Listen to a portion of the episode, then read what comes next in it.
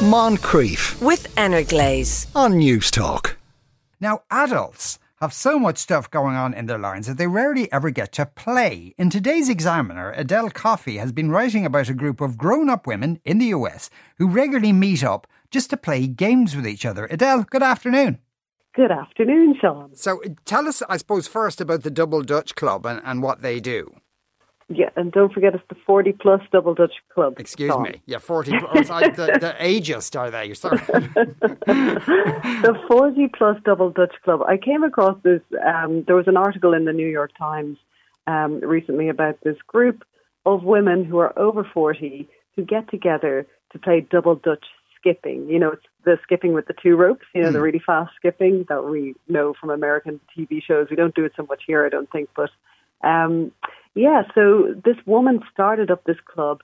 She was going through a rough time. Her marriage was ending. Her kids were kind of growing up and didn't really need her anymore. And she was feeling sad about it. And she went to a kind of, I think it was like a block party or a cook off or something in her neighborhood and uh, was was actually taking part in they they were doing skipping this double dutch skipping and she took part in it and she realized wow this actually feels amazing she had like this real sense of flow which we you know sometimes get when we're doing something physical with our bodies like that and she thought god this is great I, I i feel great and she was thinking about it and she went to a friend of hers and said you know, would you play skipping with me? in, in, in kind of in words like that, I think. And she got together a group of five women, I think it was. It started off as that. And they um, they started doing double dutch skipping whenever they could, and uh, all really enjoyed it. And as these things go, you know, she set up a Facebook group. It grew and grew and grew into a group of like 10,000 active members all over America. And once a year, they get together for this uh, play date, essentially, uh, an adult play date, which probably sounds more fun than it is. Um, but it was these, these this huge group of women coming together to just skip and play these childhood games that they had played um, in the schoolyard, which gave them so much pleasure. And um, the reason it became so popular was because women were finding, like in their 40s, when they're so you know, everybody knows men and women alike. When you get to your 40s, you've got so many responsibilities that you didn't have when you were in your 20s or even as a kid, obviously. Uh, you've got to look after kids. Some of us have to look after kids. Some of us have to look after parents who are sick. You know, we've got careers if we're lucky, and often they're taking up 80 hours a week. And we don't really have time to stop and think about the fun things that we used to do that used to make us really happy. And I just thought it was a really interesting um, thing to think about play as adults because I, I think once we do play as adults, we realize how enjoyable and how wonderful it is and how good for us it is mentally. But we don't often get the opportunity to do it. Or if we do, we think, oh, well, that's silly. We can't possibly do that. You know, we will come across as a fool or foolish if we are seen to be playing skipping with our friends. Yeah, well, I, you can see with certain adults as well when they when they're with their kids. Uh, some adults, you see, they love playing with their kids. They're having as much, if not more, fun than the children are having, playing with whatever, uh, because they seem to be able to. Because I, we're, to, I, I don't know if you agree with this, but we're, we're conditioned by what our roles are, and in the sense as you just outlined there, we're adults now, so we can't do that, uh, and Yeah. it's hard to get back to doing that. Yeah, it's that that old saying, you know. it- Now it's time to put away childish things because um, we feel like, yeah, well, that's not for us anymore. I have to say, children are an excellent excuse to sort of be silly and play.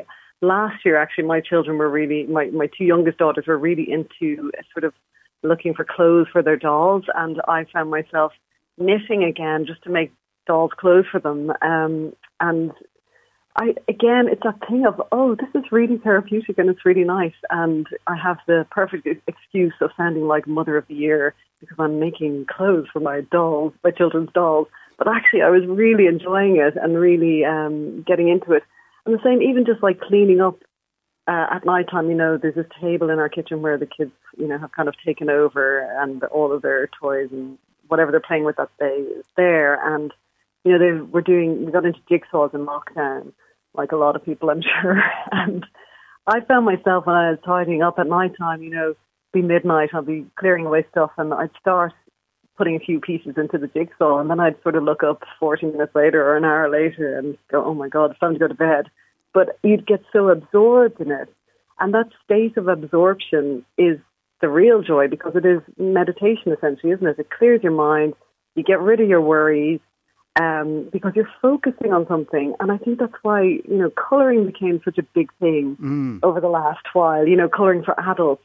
And of course, we couldn't do, we couldn't just use children's colouring books. We had to make a, a business out of it and profit out of it by making colouring books for adults. So we didn't have to be ashamed of colouring. Um, we could go and, you know, legitimately buy adult colouring books for ourselves.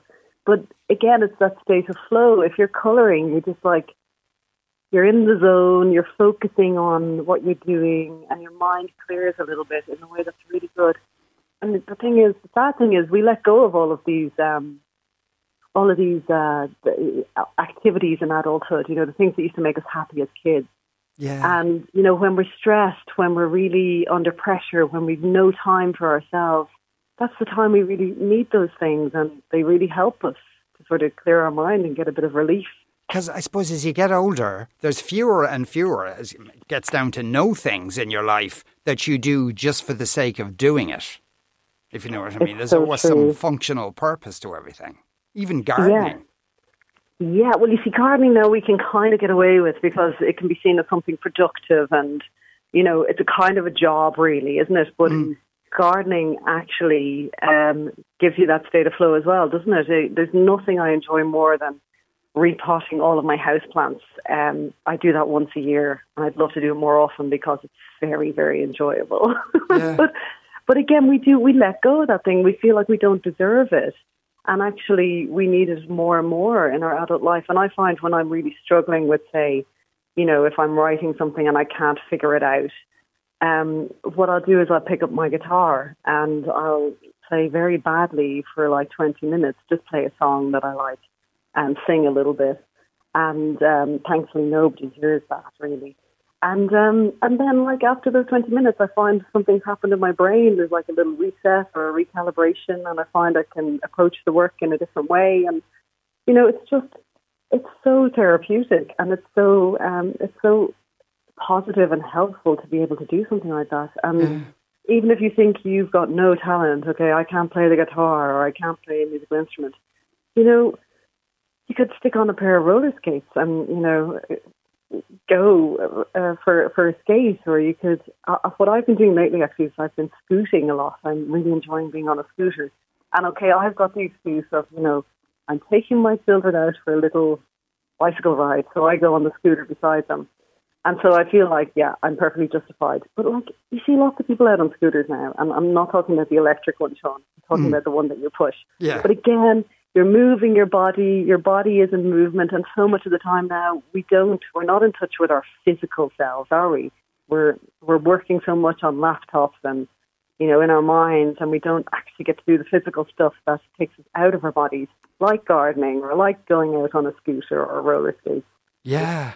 I can remember when uh, some of my kids were younger and uh, uh, the, the three girls who had been maybe kind of was a year between them and they all went to bed around the same time. And every night when it was time for bed, I would physically, I would come in and announce it's time to take out the trash. And then they'd start laughing immediately, and I'd carry the three of them into the bedroom and tickle them into their pajamas. Now, year, years later, they told me like that you got a cold prickle of fear when they'd hear me say that because I was obviously enjoying it far more than they were, and they were close to hysterical. But it got them in the pajamas, I suppose. It was functional to that degree. Well, now, Sean, it sounds like you were working them up into a state of giddiness. I was, Your yeah. wife wouldn't appreciate. Yeah, I was. It was totally abusive. Absolutely. Could come to think of it, they'll be seeing psychiatrists for for years to come as a result of my actions. So, yeah, are you still doing though uh, um, jigsaws as well? I will not. I cannot pass a jigsaw that's unfinished, Sean. You know, and there, like, there's an awful lot of like. When I'm trying to entertain the children, I'll say, "Well, we do a jigsaw," and they're like, "No," and I'm like, "Let's do a jigsaw," and like they said, "No, we don't want to do a jigsaw." I'm like, "Well," and then there's four jigsaws out on the table, and I'm like doing them all like frantically. But I kind of, I, I love it. I have to say, but but no, they. I think they do enjoy it uh, nearly as much as I do. Edel Coffey is a writer and a recovering jigsaw addict. Edel, thanks a million. Thank you. Moncrieff. Weekdays at 2 p.m. With Energlaze. on Newstalk.